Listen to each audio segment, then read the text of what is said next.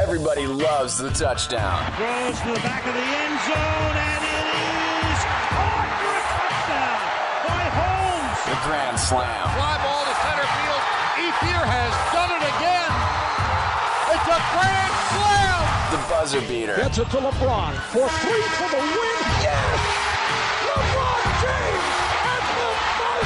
But how did those players get to that moment? And who built the venue and signed the contracts? We dig into the business side of sports and give you the answers. This is Sports Business Radio. Now, from our studios in Portland, Oregon with Sports Business Radio, here's your host, Brian Berger. Well, thanks for checking out the only show in the country dedicated to covering the business side of sports. Glad you could join us this week. We've got a busy show. Uh, our first guest is Nigel Melville. He is the CEO and president of USA Rugby. Rugby will be an Olympic sport in 2016. It's one of the fastest growing sports in the United States. We'll talk some rugby with Nigel Melville coming up on today's show. Also, Rand Getlin, our friend from Yahoo Sports, terrific investigative reporter. We're going to talk about the restructuring of the NCAA enforcement staff. Big, big news there. How will that impact future enforcement for NCAA violations? Also, Johnny Football, interesting trademark ruling around Johnny Manziel, the Heisman Trophy winner from uh, Texas A&M. We'll talk about that with Rand Getlin coming up on today's show. A couple of other notes. Visit my sports business blog or download the SBR podcast on demand. Just go to sportsbusinessradio.com.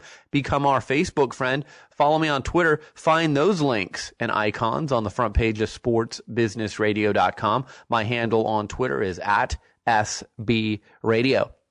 I want to tell you about an exciting event that I'm planning for New York on May 22nd at the MLB Fan Cave in Manhattan. Very excited to have the Sports PR Summit going on. So if you work uh, in the sports industry or PR industry and you'd like to join us for that event, go to Sports PR Summit sportsprsummit.eventbrite.com. Sportspr You can enter the password sportspr 2013. Sports PR Summit 2013, and you can register to join us on May 22nd at the MLB Fan Cave. Great venue. We're going to have a terrific media roundtable with Rick Bucher, with uh, Jon Wertheim, LZ Granderson from CNN and ESPN. Uh, Jon Wertheim's with Sports Illustrated. Rick Bucher is my partner with Everything is on the Record and used to be with ESPN, is a fantastic journalist. Uh, we're going to have uh, one of the top Hollywood publicists joining us for the event, Michael Nyman from PMK BNC, breaking down a crisis PR case study with him. And then we'll look at the risks and rewards of social media communications. And we've got people from Major League Soccer, Major League Baseball, the NCAA, and the PGA Tour who will be involved in that roundtable. Lots going on in the media, the social media space in sports. So we'll talk about that. So again, sportsprsummit.eventbrite.com and you can enter the password Sports PR Summit 2013 if you want to register to join us on May 22nd at the Sports PR Summit at the MLB Fan Cave in New York. Coming up next, Nigel Melville, the CEO and president of USA Rugby. You're listening to Sports Business Radio. Stay in touch with SBR on Twitter, twitter.com slash SB Radio.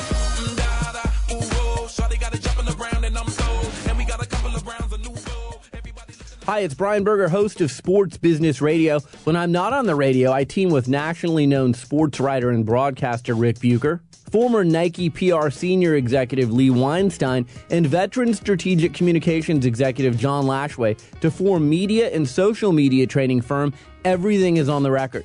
The Everything is on the Record team provides a unique blend of strategic PR and journalism expertise to our clients. We have worked in the trenches in corporate boardrooms with CEOs and company spokespeople. We've also worked in newsrooms alongside editors and reporters. Everything is on the Record uses an innovative and unique approach to media training. Through the use of current media and social media examples tailored specifically for you, we prepare you for how best to relate to the digital media world that exists today. Whether you're meeting with a reporter, sitting at your home computer, or typing on your smartphone, you're on the record. We'll also put you through real life scenarios where you'd be dealing with a reporter, so when you see the real thing, you'll be well prepared and comfortable. with the goal of enhancing your image, protecting your reputation, and helping you connect with the people who are most important to your brand, we will show you how to develop the skills you need to be successful in a world where everyone has a camera, a recorder, and a desire to make news. For more information on our services and to learn more about our team of communications all stars, go online to everythingisontherecord.com. Follow us on Facebook and Twitter at everythingisontherecord.com. You can call us today at 503 701 2215. The website is sportsbusinessradio.com. My guest is Nigel Melville. He is the CEO and president of USA Rugby. Nigel, how are you? Uh, very well, thank you, and uh, enjoying the snow in Colorado. Yeah, you're probably getting a lot of that right now, right? Yeah, it's that time of the year, but it's very pretty and uh, it's great for the skiing and great for business up in the uh, up in the mountains. Is that rugby weather? Uh, not really. I think uh, rugby's going on on the Pacific coast at the moment and a little bit on the east. So uh, yeah, it's, uh, it still goes on. Let's talk about the growth of the sport of rugby in the United States. Uh, I read recently two million kids in the United States playing rugby. How are you introducing rugby to kids in the United States? Well, we created a new game called Rookie Rugby, and Rookie Rugby is our entry level uh, version of rugby. It's a non contact game for boys and girls aged 6 to 12 years of age. And what it does is it puts a rugby ball into the hands of kids and they play games. These aren't specifically rugby as you would know it. This is a non contact, this is a, a sort of flag rugby version of the game. And so we're getting that into all kinds of places, after school clubs, school programs, and uh, we're doing that via state based rugby organizations who are helping us grow the game across the country.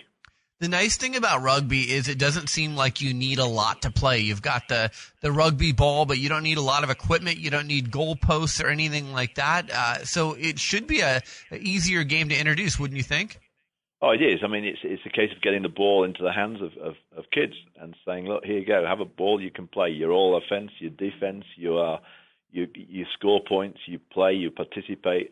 You know, you don't get standing on the touchlines waiting to come on. You're on all the time, and it's a, a great activity for kids. So they enjoy it for that reason that they're engaged, they're involved, and they can all score you know points. I am definitely not an expert on rugby by any sense of the word. So there's 15 on 15 and there's 7 on 7. Uh, how do you determine when you're going to play which? Well, there's two versions of the game, as you say. One is the 15 a-side game, which is the traditional sport of rugby. It's played on a field around the same size as a soccer field. And uh, we now have another version of the game called seven a-side rugby, which has been going on for a long time as a, a sort of a festival sport.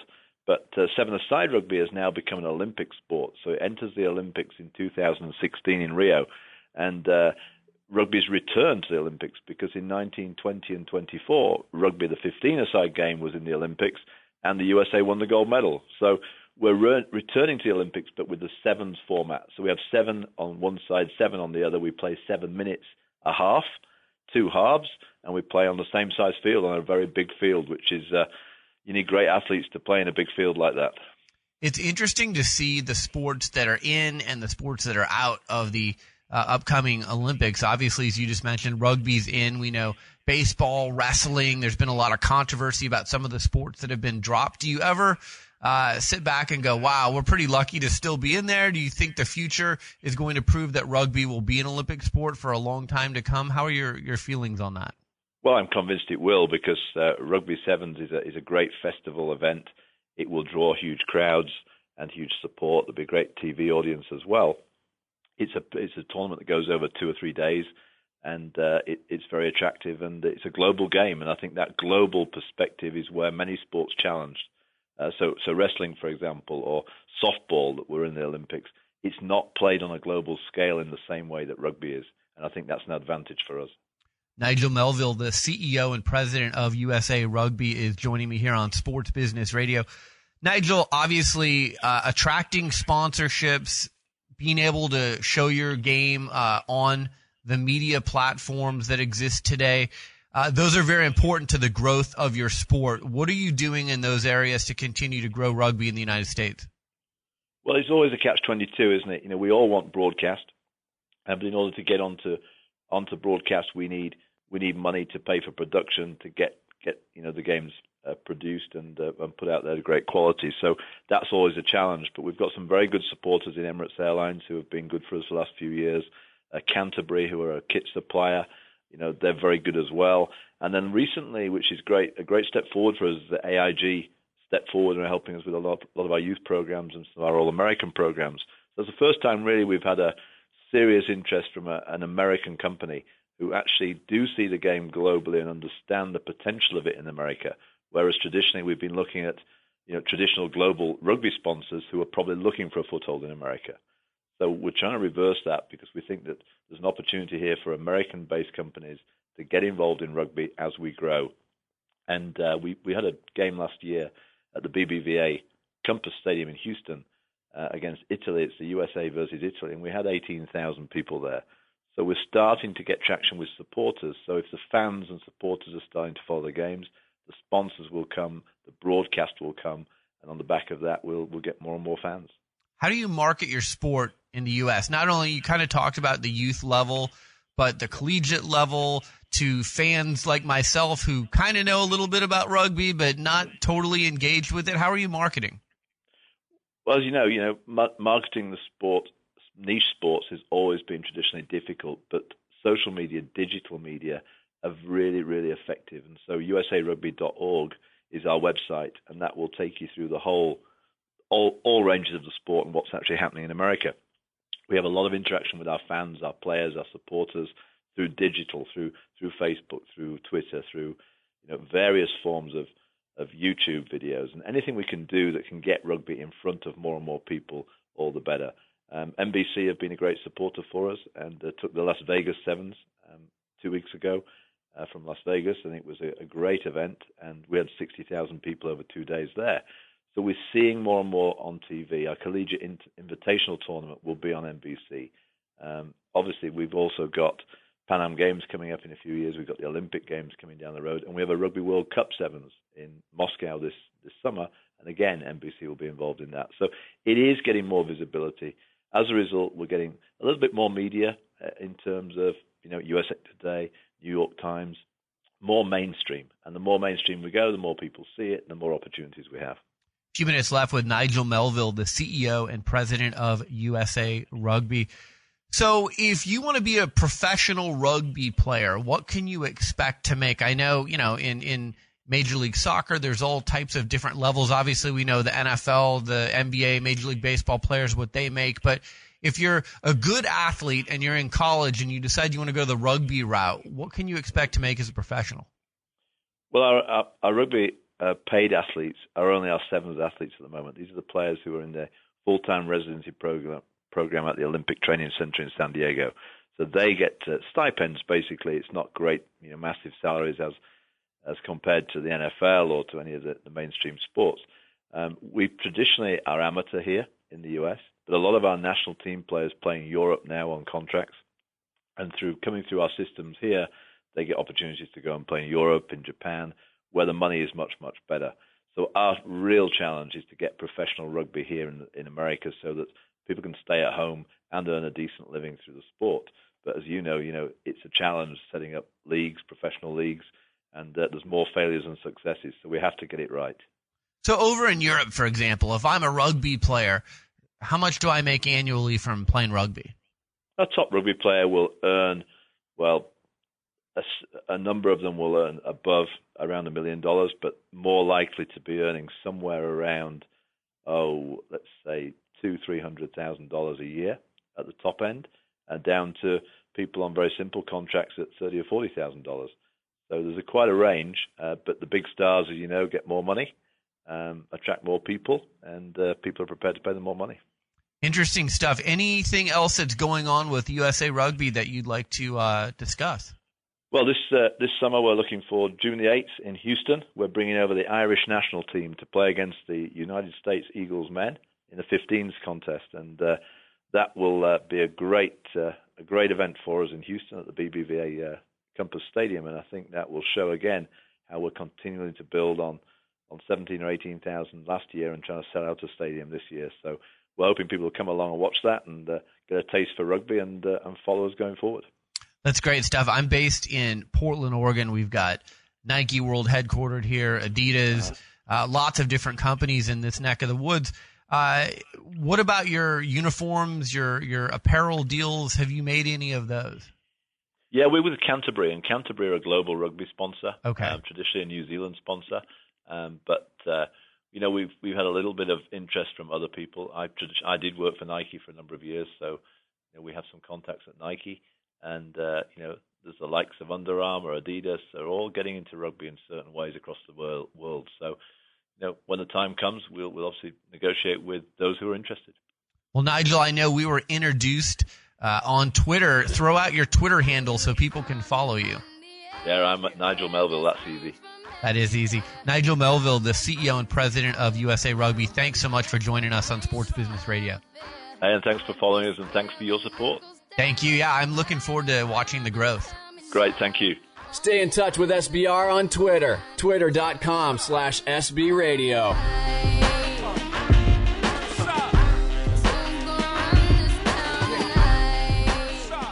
Hi, this is Brian Berger, host of Sports Business Radio. It's no secret that we're battling a tough economy these days. It's more difficult than ever for companies to position their brand in a unique way and reach their target audience. Sports Business Radio can help you, though. Sports Business Radio is syndicated in markets nationwide. Our popular podcast is regularly rated in the top 100 business news podcasts on iTunes and has listeners around the world. But our radio network and podcast aren't the only places your company will receive exposure when you join our family of sponsors. We'll also give you exposure via sportsbusinessradio.com and at our new Sports Executive Speaker Series events, which feature a conversation with a key decision maker from the world of sports in front of a live audience. And best of all, we can expose your product to the big name guests that appear on our show. We'd love to have you on our team. Please contact me at Brian at sportsbusinessradio.com or at 503 701 2215 if you're interested in becoming a sponsor of Sports Business Radio. Back to Sports Business Radio with Brian Berger. My guest is Rand Getlin. He's been on the show many times before. Investigative reporter for Yahoo Sports. You can find him on Twitter. A great follow there at Rand underscore Getlin. Rand, how are you? I'm doing well, sir. How are you? I'm doing well. Lots of stuff going on, and you're just the man to speak to about several big sports business stories in the last few weeks. Let's start with the NCAA. I'm really interested in this uh, NCAA investigation of the University of Miami. Obviously, you guys and, and your colleague Charles Robinson broke the story. Uh, what seems like years ago about the uh, improprieties going on at the University of Miami, but the NCAA, because of the way that that has all been investigated, is restructuring their enforcement department. Give us the, the story here, the key players, and then we'll talk about what happens next with the NCAA's enforcement division.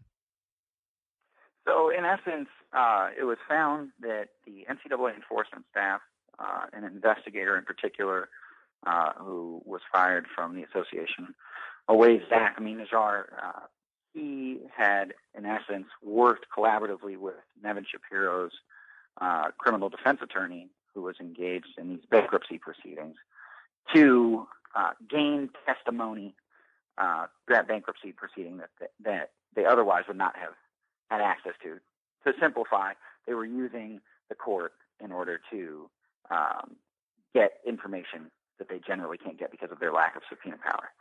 Well, it came to light. Essentially, there was an email uh, where this investigator asked, uh, you know, hey, I've got this attorney who wants to answer questions on our behalf. Can I pay her to do this in this bankruptcy proceeding? Well, it's pretty well known in the legal realm that you are not allowed to uh, use the court in a way that is not directly related to uh, your matter, i.e., you can't ask questions in an unrelated matter or intend to do elicit responses in an unrelated matter in a bankruptcy proceeding that you're not a party to. So from that standpoint, it's very very suspect um, tactic, especially when explicitly spelled out. Um, but uh, you know, open question as to whether it's illegal, uh, bring opinions on whether it's unethical. From an investigator standpoint, you probably could look at that and figure they did cross a line, but it's just interesting when you look at the various ways folks try and get creative when they're getting information. Um, but to, in, in some, you know, after that occurred and came to light, uh, that gentleman had been fired a few months before, and then Julie Roe Lach, the head of the enforcement division at the time, uh, was also uh, uh, fired and, and had to leave the association. Now she was brought on just a while back. I don't know the exact time frame, but a little over a year ago, if memory serves, uh, possibly a couple years. And it was a very big hire for them. They really promoted her and her ability and her innovative ways uh, of thinking. And so a lot of people thought it was a big splash hire.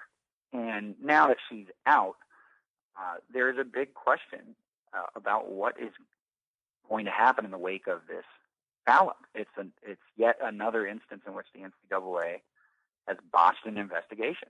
Start with Todd McNair and USC. There's a lawsuit going on there. Uh, we're all aware of what Penn State is going through with the NCAA in terms of the suits going back and forth between those parties, and now the Miami case. Uh, so what they ended up saying was going to happen is they were going to toss out uh, any of the information derived through those bankruptcy pre- proceedings, uh, as well as any information that was derived down the line as a result of information gleaned during those bankruptcy proceedings. So about 20% of the case got tossed out. It's not known whether that 20% was the most material uh, 20% of the case or uh, stuff that was of lesser value. Uh, but it remains to be seen. They've uh, they've come out with a couple things in the in the, in the day since, uh, i.e., uh, Clint Hurtt, uh, assistant head coach at Louisville's um, letter of uh, uh, I'm sorry, letter of allegations came out, and it was revealed that uh, Hurtt had, according to the NCAA, engaged in unethical conduct, a violation of NCAA bylaw 10.1. So there's just so much going on with the matter that the NCAA has installed a interim uh, replacement for Julie Roe Lach, a gentleman who's been working for a law firm that's done work with the NCAA for a very long time. I believe it's over 15 years. Uh, the question, I guess, in circles that pay attention to this kind of stuff is, is this guy qualified to go in there and actually help the enforcement division create cases, uh, or is he being put in place as a buffer between the enforcement division and their ability to conduct their work um, as we move forward. Uh, because he doesn't have any experience in these matters as far as anybody can tell. He's consulted on the opposite side from a risk management standpoint. Um, so, you know, there's an open question. Is the NCAA going to continue to be aggressive in going after these enforcement cases? Is the culture going to allow for that? Or are there going to be changes made that really stifle their ability to get the job done? And if so, what does that say about the NCAA in general and their role moving forward. Yeah, it's interesting, Rand. I think many people listening to this show and just the the public that doesn't pay much attention to this, they think the number one role of the NCAA is enforcement and catching uh, member schools who are cheating and not playing by the rules. When you see a story like this and how badly this was botched, how much credibility and faith does the NCAA lose with not only member institutions, but just the public in general that goes, wow, do they know what they're doing? Well, I think they lose a tremendous amount of credibility. And I think that it's been eroding over time. You know, I think if you go back in the archives to our earliest conversations uh, years ago, we were talking about how uh, if enough scandals were revealed, uh, that it would erode the foundation that the NCAA is built upon because this notion of amateurism is you know, it's becoming increasingly clear to the general populace that it's pretty much a fallacy in, in a lot of ways.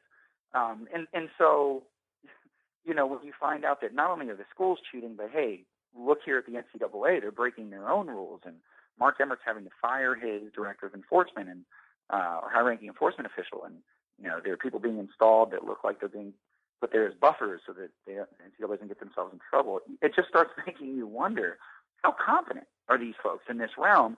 And I don't think it's an issue of individual competence. I bet if you talk to the folks at the NCAA, you'd find a lot of folks who are good people, intelligent people, hard workers. You know, I have no doubt about that. And I also believe, just my interactions with folks online, and you know, we have to deal with them in, uh, in, uh, on different stories, talking to the, uh, the folks in the press office. You say they're all nice. They're, they're good people. I don't. I think they believe in what they do. Um, but you know, when you when you, you foul up enough cases in a row, and this is true for anybody in any profession, uh, you got to start questioning what's going on. What, what's the problem? And I think the problem for the NCAA, frankly, is not that the people aren't good people or that they don't have good intentions or anything like that. I think it's the policies are just so flawed uh, that it's impossible to do the job as they're expected to do if they want to be effective at certain things without uh, figuring out creative ways to get around it. And when you have that kind of a, a culture internally of uh, not not being able to adhere to the rules and do your job effectively, you got people that are ambitious. They're going to go out there and going to try and make things happen. And until the policies are changed to a sufficient enough extent to allow for these folks to do their job effectively, whatever that may look like, you know, I think this kind of stuff is going to continue happening, or they're just going to become incapable of carrying out their duties. Yeah, it's interesting. I agree with you. I think the people at the NCAA are good people. I know several of them. Uh, Mark Emmert, the president, has always been uh, very accessible to me for this show. Um, but I agree with you that the policies need to change. They need to be modernized. And then, even more importantly, Rand, is you've got to have a big enough enforcement staff that can enforce those policies. That's the problem is you've got so many different member institutions, so many different student athletes, and not enough people to enforce these policies. You're always going to be playing catch up. And then I think the other big criticism of the NCAA as it exists now when it comes to enforcement is it's inconsistent. They rule one way with USC, another way with Penn State, another way with Ohio State. Uh, we, you know, I'm in Oregon the people who are Duck fans are still wondering when the heck their ruling is going to come down. So they're in limbo. So there's got to be more consistency with uh, the rhyme and reason that comes to okay, this school is accused of this. They get their letter of allegations, and we know that it's going to take approximately X to uh, hand out a ruling on this. Um, you know, I, I think with the Oregon case, it's really appeared to gestalt. And I think it has to, largely to do just reading between the lines with what you said. They don't have a large enough enforcement staff uh, to get things accomplished. In football, for instance, I think there are roughly six or seven folks in the football enforcement uh, division. I mean, how many schools do we have out there? Just look at the SEC alone. Uh, you know, there's a lot of stuff that's rumored to go on uh, down in that part of the country. Stuff goes on everywhere, but you know, that's kind of an infamous area for folks spreading rumors about how the colleges are uh, getting ahead. And you got six people to cover the entire country. Uh, there's what 12, 14 teams in the SEC at this point. So uh, it's just I, I'm not sure they can effectively regulate in this realm.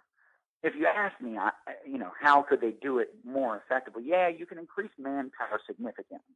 You know, say bring on a 50-person enforcement staff. That would obviously increase the ability to carry a workload question becomes how much can they actually paper through, you know, legitimate means essentially and able to that would allow them to make cases. If they're not allowed to figure out creative ways to get to certain information, they don't have subpoena power, and people are just becoming more sophisticated in the ways that they cheat.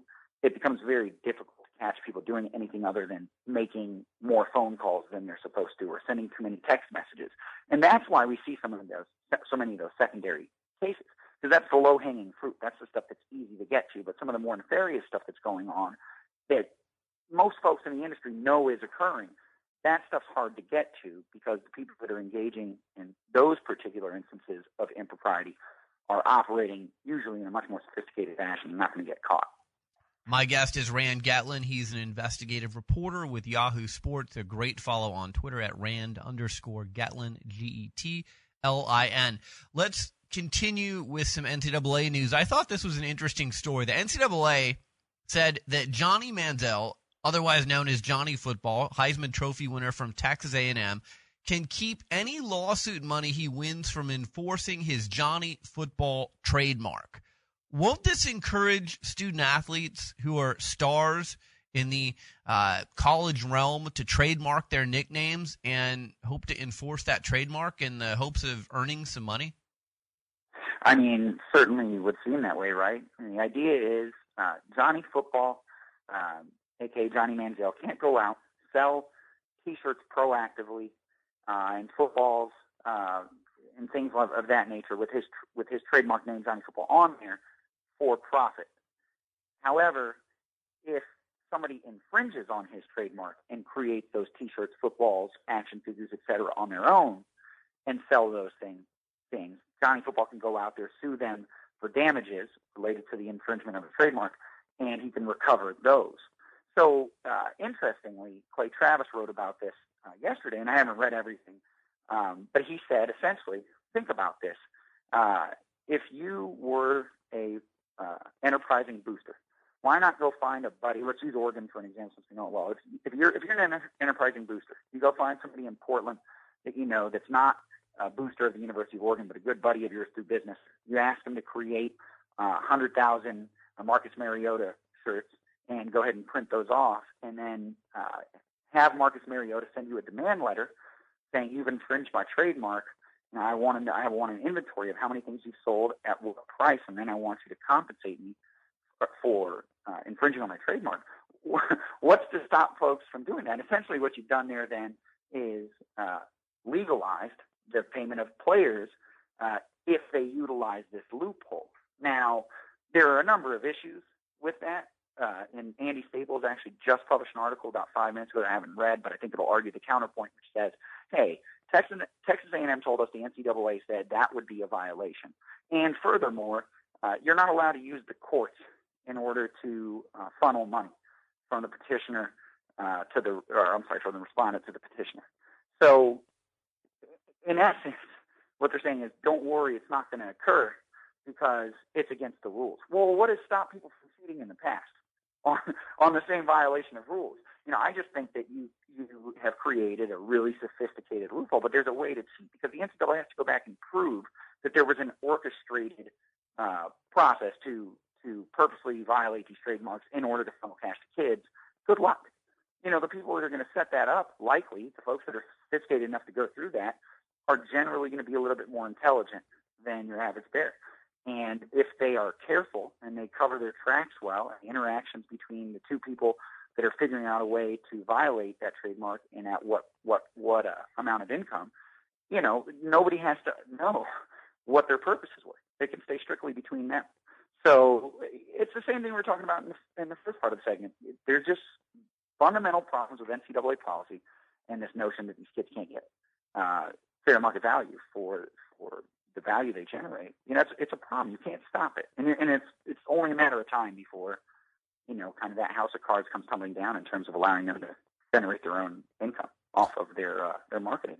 So, according to some stories I've read, uh, the school bookstore at Texas A&M sold out of all of their 2,500 replica Johnny Football jerseys that they had. Can Johnny Football, aka Johnny Manziel, can he sue his own university and say, "Hey, you can't sell Johnny Football stuff anymore without my permission"? Yeah, I mean, I don't see why he would not be able to. Now, he has signed something with the NCAA when he comes in. I haven't read it uh, line to line, so I, I don't want to put my foot in my mouth here, but I would assume he's he signed something with them that allows them to use his likeness. Uh, and to, I mean, we all know they signed the document that says we can use your likeness uh, throughout perpetuity, throughout the universe and in perpetuity. So, so they're signing away certain rights. Is the uh, school bookstore and the vendors that are providing them with uh, the product they're selling are they immune from suit? I don't know. And certainly, I think Johnny Football could sue those individuals. There's a question as to what the outcome will be, but what kid is going to go sue his university, especially when it's at the height of his fame? Yeah, I just think it's going to be interesting. I think this particular ruling has opened up a can of worms, and it's going to lead to uh, a lot of debate and discussion in the future when other student athletes go out and trademark their nickname and see how that's enforced and who can use the nickname and who can't use the nickname and who gets sued and who doesn't get sued. That's going to be interesting to me. Let's move on to our next topic. Uh, Billy Hunter, the head of the NBA Players Union, he was voted out by the players during All Star Weekend. You and your uh, colleagues at Yahoo Sports were on the forefront of covering this story and some of the things Billy Hunter was doing inside the union to abuse his power. Um, so he's out now anyone who knows Billy Hunter knows that he's probably not going to go quietly. Where does Billy Hunter go from here? Where do the NBA players turn to next for a new leader of their union? Well, it's uh, it's a it's been a very complicated process. It's unfolded over the course of really to trace it back a few years, but uh, certainly over the past year, there's been a lot of movement in terms of Billy Hunter's position over at the union. I believe he's been there for about 16 years. uh, and was credited for uh, creating a lot of gains for players uh, based on where they started and where they're at today. Now, you know, upon closer inspection, it became clear that there were all of these issues with the nepotism and uh, you know the per- the perception that there was money being funneled to family members uh, without necessarily regard to their ability or their value at the price point they were receiving um, as employees. But ultimately, the players said we need new leadership, and uh, they unanimously voted him out. From here, uh, they essentially have installed an interim. Um, I believe it's Ron Klempner, uh, staff attorney over there, is the interim uh, executive director. And in the meantime, they're looking for a replacement. One name that has been floated is the head of the ATF uh, currently, and that they might be looking to him. There have been a few other names floated, but I don't know that we'll get much clarity on that in the near term. Uh, but it'll be interesting to watch watch it play out. There's a lot of jockeying behind the scenes uh, from folks in the industry who would like to have that position, and uh, that's been very interesting to follow. Um, but beyond that, you know, the players basically had a meeting at All Star Weekend. LeBron James stood up uh, and was a very vocal advocate of creating change in the union, and it's our time to take our union back. There's a lot of the rhetoric, you were hearing uh, from the players, and frankly, it, you know, it's about time uh, from from their standpoint, just for the simple fact that, you know, regardless of whether uh, Billy is ultimately found uh, beyond anybody but this Paul Weiss report that came out to have engaged in various instances of what some would term impropriety. Uh, the players were not as involved in the union as I think they recognize they need to be. There's a lot of money that flows through that place. There are a lot of decisions that impact their ability to generate revenue. And if money is being spent and it's their money because it's based on, you know, the marketing dollars that they generate and the dues that they pay, perhaps they should be a little bit more involved in the union's administration. And uh, at this point, I think that's been the major takeaway. What's come as a result of this entire fiasco with Billy Hunter. Well, and you would think too that there need to be more checks and balances. So the players need to pay better attention, but there need to be more checks and balances so that someone in the future can't do what Billy Hunter did allegedly by, you know, hiring members of his own family and uh, allowing people who were close to him to profit off of doing work for the NBA union, right? Yeah, absolutely. And I, I mean, you know, the point you initially made coming in, absolutely there needs to be more checks and balances. I think a big misperception in the public, I mean, I'm not even sure the public thinks about it, but if you take a second to think about it, I would assume a lot of folks think these are large organizations that have that are very uh, sophisticated, that have varying layers of protections embedded in their organizational framework. And the reality is, when you look at the NBPA, it was actually a very small shop. Now they were dealing with a lot, comparatively, they were dealing with a lot of money coming through the door, but Billy had uh, reportedly his best friend on staff as the attorney for years, a gentleman who passed away a few years ago. Then he had uh, his daughter Megan on staff as the director of special events. She was making roughly $180,000 a year at last check. Then he had his daughter Robin on board uh, who's in charge of concierge services, she's making eighty-five, eighty-seven thousand dollars. He's got his son and his company; they're being paid roughly, you know, five hundred thousand dollars a year, six hundred thousand dollars a year to provide services to the place, them with independent audits. So here's all this money flowing out to Billy Hunter's family members, and at no point during, you know, the ten to sixteen years that this was occurring in varying degrees did anybody uh, call them on it, um, you know, in a sufficient fashion to to, to change things. So it's a no-brainer. The players really have to create more layers of uh, checks and balances within their organization, and they have to take it seriously because these organizations exploded. If you think about when Billy Hunter came in, I don't know the exact figures, but the union was in a hole financially. Now there's an incredible surplus. Well, imagine when a company, an organization grows that fast. If you don't build those checks and balances into the framework as the company grows, it's very, very difficult to back into that company later on and try and implement uh, those checks and balances um, based on what's occurring in the company as a result of them being absent for so long. Yeah, it's just a much more difficult beast. So they have to pay attention to fixing what's broken, but probably more importantly is moving forward, addressing those things as they come up on a real-time basis and doing so effectively because there's always going to be complex issues within these unions. There's just too much money flowing through them and too much at stake. Last question for you. You've dealt with athletes a lot. How do you get them to get more involved in their own union? Because, you know, look, whether it's, hey, a few years ago, uh, the NBA sends them uh, the new game ball that they all got at their house, but none of them tried out. And then when they started the season, uh, no one liked the ball, and they had to change that over to, you know, people just don't know the issues of their own league. And again, this is their livelihood. There's a lot of money at stake. How do you appeal to these players to get more involved if you were running the union? Well, th- this is a, uh, you know, probably not the most effective way to illustrate it, but, but, you know, these players don't care, as you pointed out. So I think the only way to get them to be more involved, generally speaking, is to punch them in the mouth, so to speak, with information like what these guys found out about the NBA PA. You know, uh, they don't care until it impacts them in a very material way. It's kind of like taxes. You know, in California now we're paying, if uh, folks in the state are, if they're in the highest tax brackets, they're paying 55% of what's coming in. So at some point, folks start saying, wait a second, this is material. I, I don't know about this. I might move to Colorado. With the players, any money that's going out the door pales in comparison in situations like the one with Billy Hunter to the total amount of money being generated and spent. So it's not something they pick up on right away, and it's spread out across all the players in the league. So situations like this, where you know it is just abundantly clear that they dropped the ball and that they're failing themselves, and there was actually a relatively significant amount of money spent, uh, not necessarily in the ways they would have spent it in if they had better controls. You know, I think that wakes them up. Now there was this rallying cry again the All-Star game. We'll see how long that lasts. Um, but historically speaking, players have been involved in their unions in spurts.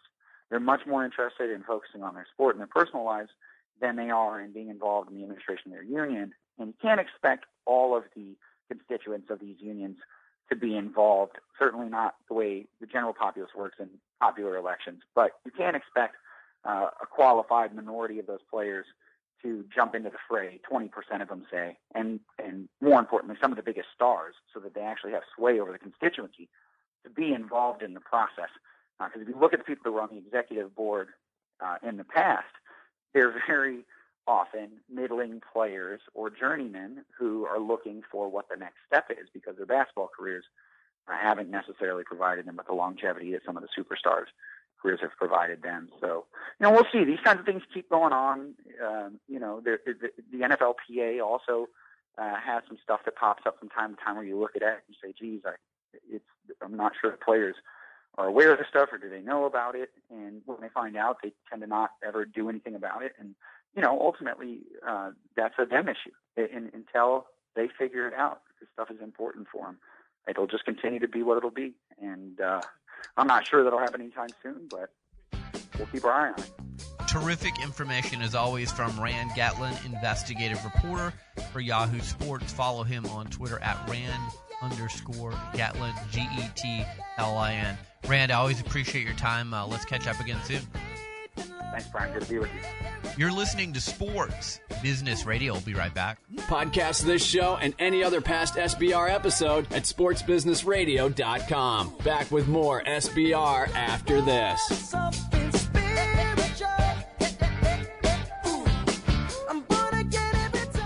Sports Business Radio talks to the people who call the shots in the world of sports. Brian Berger goes one on one with the biggest names. My guest is David Stern. He's the commissioner of the NBA. It is always a pleasure, Brian. Bill Hancock, he's the executive director of the Bowl Championship Series. I'm happy to be here. Thanks for having me. Dallas Mavericks owner Mark Cuban. Mark, thanks for joining me. My pleasure. My guest is Mickey Loomis. He's the executive vice president and general manager of the world champion New Orleans Saints. Pleasure to be with you guys. Mr. Allen, thanks for joining me. Thank you. My guest is Mark Emmert. He's the president of the NCAA. Oh, happy to join you. My pleasure. My guest is Erik Spoelstra. He's the head coach of the Miami Heat. Brian, appreciate it. Glad to, glad to be on the show. Mr. Nicholas, it's an honor to have you on Sports Business Radio. Thanks for joining us. My pleasure, Brian.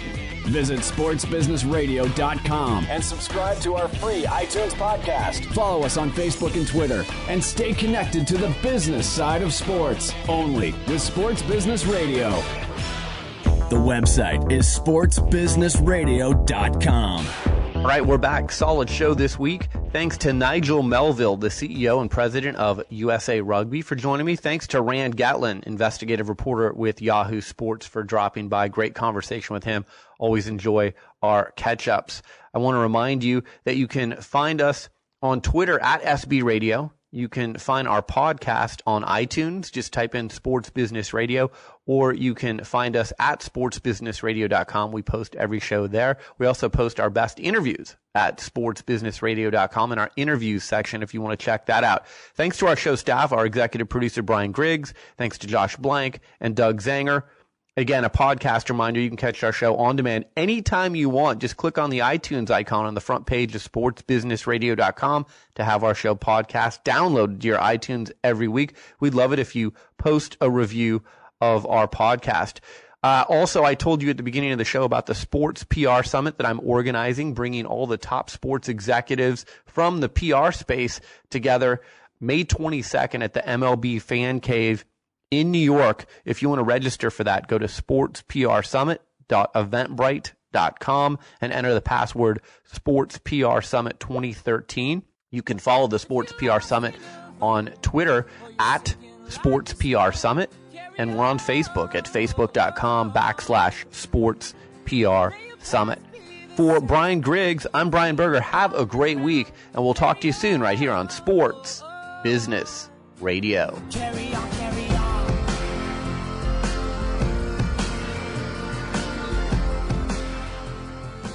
Hi, it's Brian Berger, host of Sports Business Radio. When I'm not on the radio, I team with nationally known sports writer and broadcaster Rick Bucher, former Nike PR senior executive Lee Weinstein, and veteran strategic communications executive John Lashway to form media and social media training firm Everything is on the Record. The Everything is on the Record team provides a unique blend of strategic PR and journalism expertise to our clients. We have worked in the trenches in corporate boardrooms with CEOs and company spokespeople. We've also worked in newsrooms alongside editors and reporters. Everything is on the Record uses an innovative and unique approach to media training. Through the use of current media and social media examples tailored specifically for you, we prepare you for how best to relate to the digital media world that exists today. Whether you're meeting with a reporter, sitting at your home computer, or typing on your smartphone, you're on the record. We'll also put you through real life scenarios where you'd be dealing with a reporter, so when you see the real thing, you'll be well prepared and comfortable. With a goal of enhancing your image, protecting your reputation, and helping you connect with the people who are most important to your brand, we will show you how to develop the skills you need to be successful in a world where everyone has a camera, a recorder, and a desire to make news. For more information on our services and to learn more about our team of communications all stars, go online to everythingisontherecord.com. Follow us on Facebook and Twitter at everythingisontherecord.com. You can call us today at 503 701 2215.